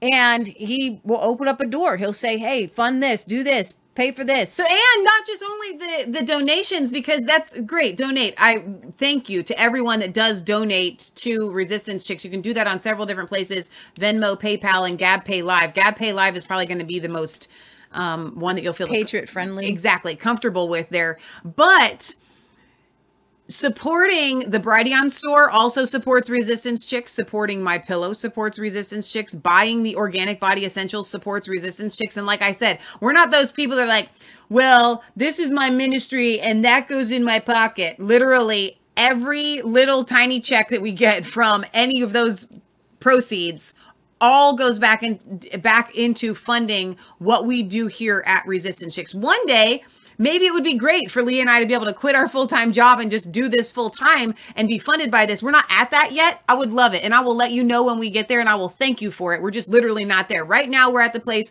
where Resistance Chicks is fully funded by you guys, and I want to thank you for that. And everything that we do is for the glory of God, to spread the gospel. That's the goal. Right? And I would love to be able to do that full time one day, but that to me isn't the goal, to do it full time and get paid to do it. The goal is just to do it. You know what I'm saying? So I want to thank you guys. So when you go to, where is the thing? The Organic Body Essentials. I think it got taken upstairs. I had a terrible, terrible hip pain this weekend, because my mom pointed out that the barometric pressure shot up. I couldn't sleep. I had to get up, and I couldn't find the CBD tincture. So I grabbed one of the actual capsules that I hadn't taken before. And I was highly impressed. Yes. With it. You see this mic? It's a new mic. Yeah. Don't touch it. It's a new mic. Thank you to Samantha who donated this mic. She just sent you don't have to worry about taxes on that, although they may try to get you on it. But she just sent the mic. She's like, you need this. It just died. It just totally died. It shouldn't have died. It just randomly. And then it started out today weird, but now I would tell you I was using the old cord. And so I put in the new cord, and I'm going to have to edit that. But you guys, I want to personally thank you. Just sharing videos. What the heck were you using the old cord for? You knew it was the bad cord. Well, I didn't know if it was the cord that had killed it or not. You know, I was trying to make it last. I'm cheap. We're super cheap. Just praying for us. Send your letters. Give us your stories, encouragement for, hey, guess what? We watch your show and we get XYZ out of it. Like, all of those things mean more to us than you can possibly say. When I look on and I see how many people have watched a video, like, it makes my day. Yes. So thank you for that. A couple of comments here on Rumble in the actual comment section says, I love that sweet rescue dog in Turkey. The crazy thing is these creeps tell us what they are doing right in our faces. Ugh, when will we do something about this? Amen. He also wants to know, what other platforms are we on? As a matter of fact, I just put that up on resistancechicks.com. If you go to the media and contact page, every single link True for social. Everywhere we are is Getter, there. Gab, BitChute. And we just got our official verified check mark on Rumble. No, we haven't. I sent them an email and they gave me an official green check mark on Rumble. So now we're like legit. Wow. When are we going to get one on Getter? You got to get 20,000 subscribers on one platform, which we are not there yet. Because we've been taken off of YouTube and Twitter. So one day we'll get back up there at some point. I think Facebook's going to be the one that reaches it first. Okay, remember, it's not just a conspiracy theory if it's actually the truth. We love you guys. God loves you. God bless. We will see you on Friday after Wednesday, which is our Wednesday Revelation Red Pill show. But Friday we will be doing a weekly roundup of news and possibly opening some cards for Leah's birthday. And then Leah's birthday is literally sandwiched right between our Friday show and our Sunday show. So I don't know when we're going to do her birthday mail call, maybe on Sunday. We'll see. We'll play it by ear. We're going to get some baby chicks. We're going to get baby chicks. And we'll be bringing that to you guys too in videos, which will be really, really fun. They're going to be laying hens, not for meat eating. Yes. So there's a difference there. Michelle, did you leave tomatoes alone from your diet? If you do, you'd probably find your joint pain will stop. That's never going to happen. I love tomatoes. However, I don't eat enough tomatoes, I think, for it to be the joint pain issue there. So, yeah, definitely not going to stop eating tomatoes. I believe you, sort of, but I'm still can't do it. All right, you guys. Frugal is great, says Jack. Amen. Exactly. Okay, we'll see you guys Wednesday. What time on Wednesday? Did we decide 7:30? 7:30 p.m. Eastern Standard Time. Be there or be uninformed. All right, guys. God bless.